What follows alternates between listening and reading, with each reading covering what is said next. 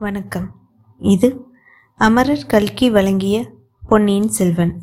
முதல் பாகம் புதுவெள்ளம். இருபத்தி ஏழாவது அத்தியாயம் ஆஸ்தான புலவர்கள். பராக் பராக். இதோ வருகிறார்கள். புலவர் பெருமக்கள் கவிஞர் சிகாமணிகள் தமிழ் பெருங்கடலின் கரை கண்டவர்கள் அகத்தியரின் வழிவந்தவர்கள் தொல்காப்பியம் முதலிய சங்க நூல்களை கரைத்து குடித்தவர்கள் சிலப்பதிகாரம் முதலிய ஐம்பெருங்காவியங்களை தலைகீழாக படித்தவர்கள். தெய்வ தமிழ் மறையான திருக்குறளையும் ஒரு கை பார்த்தவர்கள். இலக்கியம் கண்டதற்கு இலக்கணம் அறிந்தவர்கள். இலக்கணம் கூறியதற்கு இலக்கியம் தெரிந்தவர்கள். தாங்களே சுயமாகவும் கவி பாட வல்லவர்கள். அவர்கள் ஒவ்வொருவரும் எழுதிய கவிகள் அடங்கிய ஏட்டு சுவடிகள். கோடான கோடி கரையான்களுக்கு பல்லாண்டு உயிர் வாழ்வதற்கு உணவாகும் என்றால் பார்த்து கொள்ளுங்கள். புலவர் பெருமக்கள் அவ்வளவு பேரும் கும்பலாக சுந்தர சோழ சக்கரவர்த்தியின் சன்னிதானத்திற்கு வந்து சேர்ந்தார்கள். வாழ்க வாழ்க! ஏழுலகமும் ஒரு குடையின் கீழ் ஆளும் சுந்தர சோழ மகா சக்கரவர்த்தி வாழ்க! பாண்டியனை சுரம் இறக்கின பெருமான் வாழ்க! புலவர்களை புறக்கும் பெருமான் வாழ்க! கவிஞர்களின் கதியான கருணை வள்ளல் வாழ்க! பண்டித வஸ்திரலாகிய பராந்தக சக்கரவர்த்தியின் திருப்பேரர் நீடூடி வாழ்க! என்று வாழ்த்தினார்கள். இந்த கோஷங்களையும் கூச்சல்களையும் சுந்தர சோழர் அவ்வளவாக விரும்பவில்லை. எனினும் அதை வெளியில் காட்டிக் கொள்ளாமல் நமது நோயையும் மறந்து வந்தவர்களை வரவேற்பதற்காக எழுந்திருக்க முயன்றார். உடனே சின்ன பழுவேட்டரையர் முன் வந்து பிரபு புலவர்கள் தங்களை தரிசித்து மரியாதை செலுத்திவிட்டு போக வந்திருக்கிறார்களே அன்றி தங்களுக்கு சிரமம் கொடுக்க வரவில்லை. ஆகையால் தயவு செய்து தங்களை சிரமப்படுத்தி கொள்ளக்கூடாது என்றார். ஆம் அரசர்கரசரே சக்கரவர்த்தி பெருமானே தங்களுக்கு சிறிதும் சிரமம் கொடுக்க நாங்கள் வந்தோம் இல்லை என்றார் புலவர்களின் தலைவனாகிய நல்லன் சாத்தனார். உங்களை எல்லாம் நெடுநாளைக்கு பிறகு பார்ப்பதில் எனக்கு மிக்க மகிழ்ச்சி. அனைவரும் அமர வேண்டும் சில பாடல்கள் சொல்லிவிட்டு போக வேண்டும் என்றார் சக்கரவர்த்தி. தரையில் விரித்திருந்த ரத்தின ஜமக்காலத்தில் எல்லோரும் உட்கார்ந்தார்கள். அதுதான் சமயம் என்று நமது வீரன் வல்லவராயனும் புலவர் கூட்டத்துடன் கலந்து உட்கார்ந்து கொண்டான். தான் சொல்ல விரும்பியதை முழுவதும் சக்கரவர்த்தியிடம் சொல்லாமல் போக அவனுக்கு மனமில்லை. சந்தர்ப்பம் ஒருவேளை கிடைத்தால் சொல்லிவிட்டு போகலாம் என்று எண்ணி உட்கார்ந்திருந்தான். சின்ன பழுவேற்றரையர் கவனித்தார். அவருடைய மீசை துடித்தது. முதலில் அவனை வெளியில் அனுப்பி விடலாமா என்று நினைத்தார். பிறகு அவன் அங்கேயே தம்முடைய கண்காணிப்பில் இருப்பதே நலம் என்று தீர்மானித்தார். எனவே அவனை பார்த்ததும் பார்க்காதது போல் இருந்தார். இந்த புலவர்கள் சென்ற பிறகு அவனை வெளியே அழைத்து சென்று அவன் மகாராஜாவிடத்தில் சொன்ன செய்தி என்னவென்பதை நன்கு தெரிந்து கொள்ள விரும்பினார். அபாயம் அபாயம் என்ற அவனுடைய குரல் அவர் காதில் இன்னும் ஒலித்து கொண்டே இருந்தது. புலவர்களே தமிழ் பாடல்கள் கேட்டு அதிக காலம் ஆயிற்று. என் செவிகள் தமிழ் பாடலுக்கு பசித்திருக்கின்றன. உங்களில் எவரேனும் புதிய பாடல் ஏதேனும் கொண்டு வந்திருக்கிறீர்களா? என்று சக்கரவர்த்தி சுந்தர சோழர் கேட்டார். உடனே ஒரு புலவர் சிகாமணி எழுந்து நின்று பிரபு உலகப்புறத்தில் தங்கள் திருப்பெயரால் விளங்கும் சுந்தர சோழர பெரும் பள்ளியிலிருந்து அடியேன் வந்தேன். சிவநேச செல்வராகிய தாங்கள் பௌத்த மடாலத்தை நிபந்தம் அளித்து உதவியதை இந்த தமிழகம் எங்கும் உள்ள பௌத்தர்கள் பாராட்டி போய் பாராட்டி போற்றுகிறார்கள். தாங்கள் உடல் நோயிற்றிருப்பது அறிந்து பிக்ஷுக்கள் மிக கவலை கொண்டு தாங்கள் உடல் நலத்திற்காக பிரார்த்தனை நடத்தி வருகிறார்கள். அந்த பிரார்த்தனை பாடலை இவ்விடம் சொல்ல அருள் கூர்ந்து அனுமதி தர வேண்டும் என்றார் அப்படியே சொல்ல வேணும். கேட்க காது காத்து கொண்டிருக்கின்றன. என்றார் சக்கரவர்த்தி. புலவரும் பின்வரும் பாடலை இசையுடன் பாடினார். போதிய திருநிழல் புனித நிற்பரப்புவதும் மேத்தகு நந்திபுரி மன்னர் சுந்தர சோழர் வன்மையும் வனப்பும் திண்மையும் உலகற் சிறந்து வாழ்கனவே. அந்நாளில் பழையாறை நகருக்கு நந்திபுரி என்று பெயரும் உண்டு. சில காலத்துக்கு முன்பு சோழ மண்டலம் பல்லவர் ஆட்சியின் கீழ் இருந்தபோது நந்திபுரி என்னும் பெயர் பிரபலமாய் விளங்கியது. பாடலை கேட்டதும் புலவர்கள் அத்தனை பேரும் நன்று என்று கூடி தங்கள் பாராட்டுதலை தெரிவித்தார்கள். புத்தர்கள் இவ்வளவு நன்றியுடையவர்களாய் இருப்பது வியப்பு என்றார் ஒரு வீர சைவ கவிராயர். ஆம் அது வியப்பான காரியம்தான். உலகப்புறம் புத்த மடத்துக்கு நான் செய்த சேவை மிக அற்பம். இதற்கு இவ்வளவு பாராட்டு வேண்டுமா? என்றார் மன்னர். சக்கரவர்த்தியின் வன்மை திறத்தை அனுபவித்தவர் யார்தான் என்றென்றைக்கும் நன்றி செலுத்தி பாராட்டாமல் இருக்க முடியும். இந்திரனும் சூரியனும் சிவபெருமானும் கூட தங்களுடைய வன்மையின் பயனை அனுபவித்திருக்கிறார்கள் என்றார் மற்றொரு புலவர் சிரோமணி. சுந்தர சோழர் முகத்தில் புன்னகை தவள. அது என்ன? இந்திரனும் சூரியனும் சிவபெருமானும் கூட அவர்கள் எதற்காக என்னிடம் நன்றி செலுத்த வேண்டுமாம்? என்று கேட்டார். ஒரு பாடல் சொல்ல அனுமதி தர வேண்டும் என்றார் அப்புலவர். அப்படியே நடக்கட்டும் என்றார் மன்னர். புலவர் கையில் கொண்டு வந்திருந்த ஓலையை பிரித்து படிக்கலானார். இந்திரன் ஏற களி அளித்தார் பரி ஏழளித்தார்.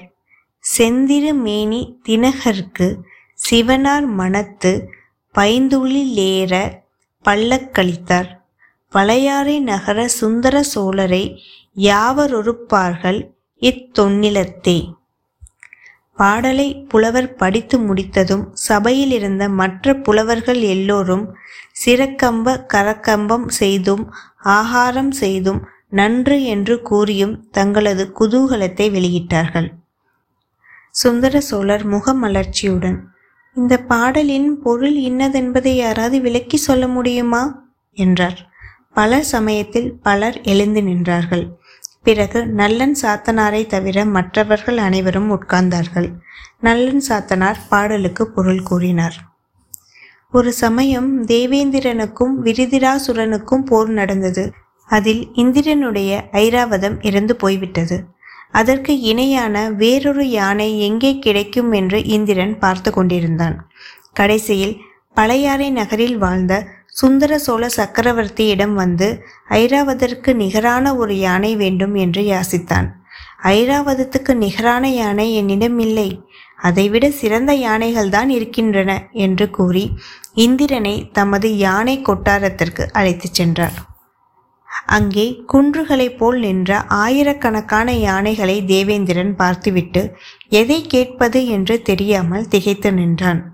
அவனுடைய திகைப்பை கண்ட சுந்தர சோழர் தாமே ஒரு யானையை பொறுக்கி இந்திரனுக்கு அளித்தார் அந்த யானையை எப்படி அடக்கி ஆளப் போகிறோம்?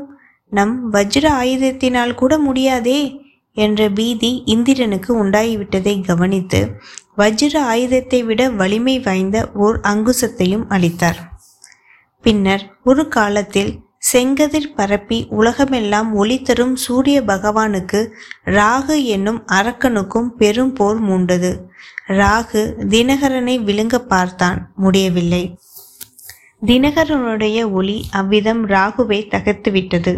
ஆனால் சூரியனுடைய தேரில் பூட்டிய குதிரைகள் ஏழும் ராகுவின் காலகோடி விஷத்தினால் தாக்கப்பட்டு இருந்தன.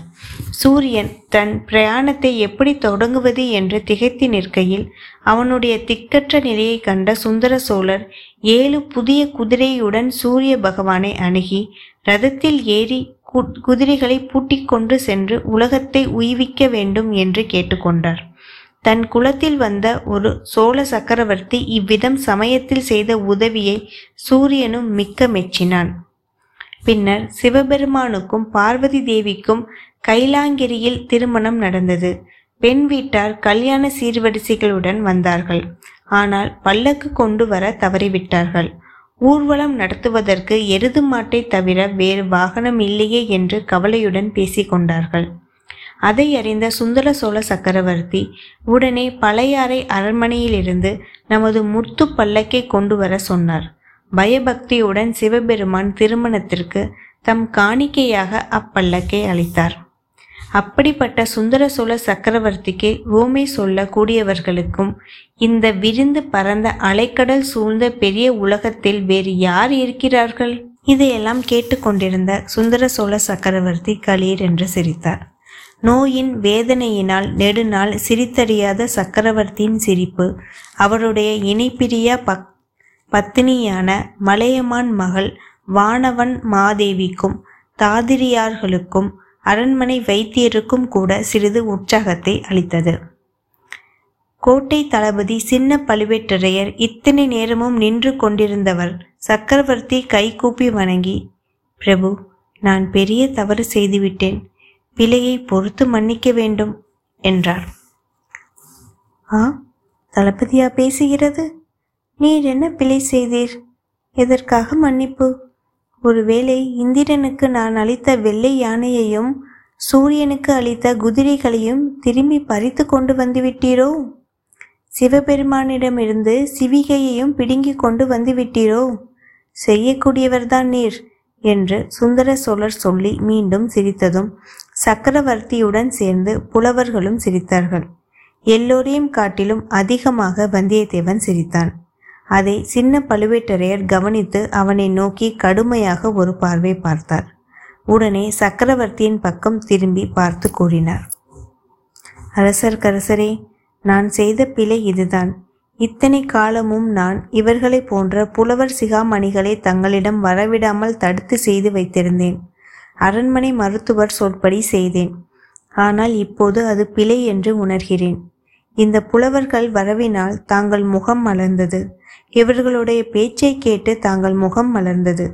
இவர்களுடைய பேச்சை கேட்டு தாங்கள் வாய்விட்டு சிரித்தீர்கள். இந்த குதூகல சிரிப்பின் ஒளியை கேட்டு இந்த குதூகல சிரிப்பின் ஒளியை கேட்டு உடைய பிராட்டியின் பட்டத்து அரசி உடைய பிராட்டி என்று குறிப்பிடுவது அக்காலத்து மரபு. முகமும் தாதியரின் முகங்களும் மலர்ந்தன. நானும் மகிழ்ந்தேன். இவ்வளவு குதூகலம் தங்களுக்கு அளிக்கக்கூடியவர்களை இத்தனை நாள் தங்கள் சன்னிதானத்திற்கு வரவிடாமல் தடுத்தது என்னுடைய பெரும் பிழைதானே? என்றார் நன்று சொன்னீர் தளபதி. இப்போதாவது இதை நீர் உணர்ந்தீரல்லவா வைத்தியர் சொல்வதை கேட்க வேண்டாம். புலவர்கள் வருவதை தடுக்க வேண்டாம் என்று உமக்கு நான் அடிக்கடி சொன்னதின் காரணம் தெரிகிறதல்லவா? என்றார் சக்கரவர்த்தி. அரண்மனை வைத்தியர் எழுந்து கை கட்டி வாய் புதைத்து ஏதோ சொல்லத் தொடங்கினார். அதை சுந்தர சோழர் சட்டை செய்யாமல் புலவர்களை பார்த்து இந்த அருமையான பாடலை பாடிய புலவர் யார்? என்று உங்களில் யாருக்காவது தெரியுமா? தெரிந்தால் சொல்ல வேணும் என்றார். நலன் சாத்தனார். அரசருக்கரசே அதுதான் தெரியவில்லை. நாங்களும் அதை கண்டுபிடிக்க முயன்று கொண்டுதான் இருக்கிறோம். கண்டுபிடித்து அந்த மாபெரும் புதல்வர்க்கு கவி சக்கரவர்த்தி என்ற பட்டம் சூடவும். சிவிகையை ஏற்றி அவரை நாங்கள் சுமந்து செல்லவும் சித்தமாய் இருக்கின்றோம் இதுக்காரும் எங்கள் முயற்சி பலனளிக்கவில்லை என்று சொன்னார். அதில் வியப்பு ஒன்றுமில்லை. நாலு வரி கொண்ட பாடலில் இவ்வளவு பெரும் பொய்களை அடக்கக்கூடிய மகா கவிஞர் தமது பெயரை வெளிப்படுத்தி கொண்டு முன்வர மாட்டார் அல்லவா? என்றார் மகாராஜா. புலவர்களின் திருமுகங்களை பார்க்க வேண்டுமே. ஒருவர் முகத்திலாவது ஈயாடவில்லை. என்ன மறுமொழி சொல்வது என்று அவர்களுக்கு தெரியவில்லை. இந்த நிலைமையில் நமது வந்தியத்தேவன் துணிச்சலாக எழுந்து பிரபு அப்படி ஒரே அடியாக பொய் என்று தள்ளிவிடக்கூடாது எல்லா விஷயத்தை சாதாரணமாக பாமர மக்களுக்கு சொன்னால் அது பொய். ராஜாங்க நிர்வாகத்தில் ஈடுபட்டவர்கள் அவ்விதம் சொன்னால் அது ராஜதந்திர சாணக்கியம். கவிகள் அவ்வாறு கூறினால் அது கற்பனை. அணி அலங்காரம் இல் பொருள் உவமை என்றான். புலவர்கள் அத்தனை பேரும் அவன் பக்கமாக பார்த்து நன்று நன்று என்று உற்சாகத்துடன் ஆர்ப்பரித்தார்கள்.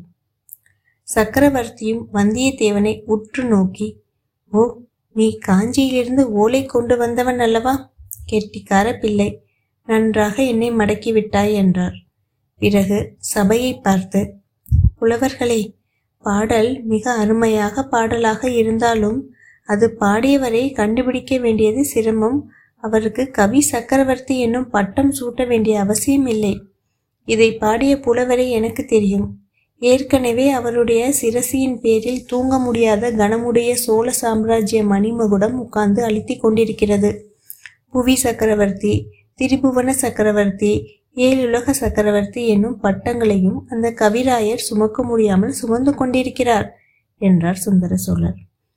இதை கேட்ட புலவர்கள் அத்தனை பேரும் ஆச்சரிய கடலில் மூழ்கி தத்தளித்தார்கள் என்று கூறினால் அதை வாசகர்கள் பொய் என்று தள்ளிவிடக்கூடாது ஆசிரியரின் கற்பனை அணி அலங்காரம் இல் பொருள் ஓமை என்று இவ்விதம் ஏதாவது ஒரு வகை இலக்கணம் கூறி ஒப்புக்கொள்ளதான் வேண்டும்.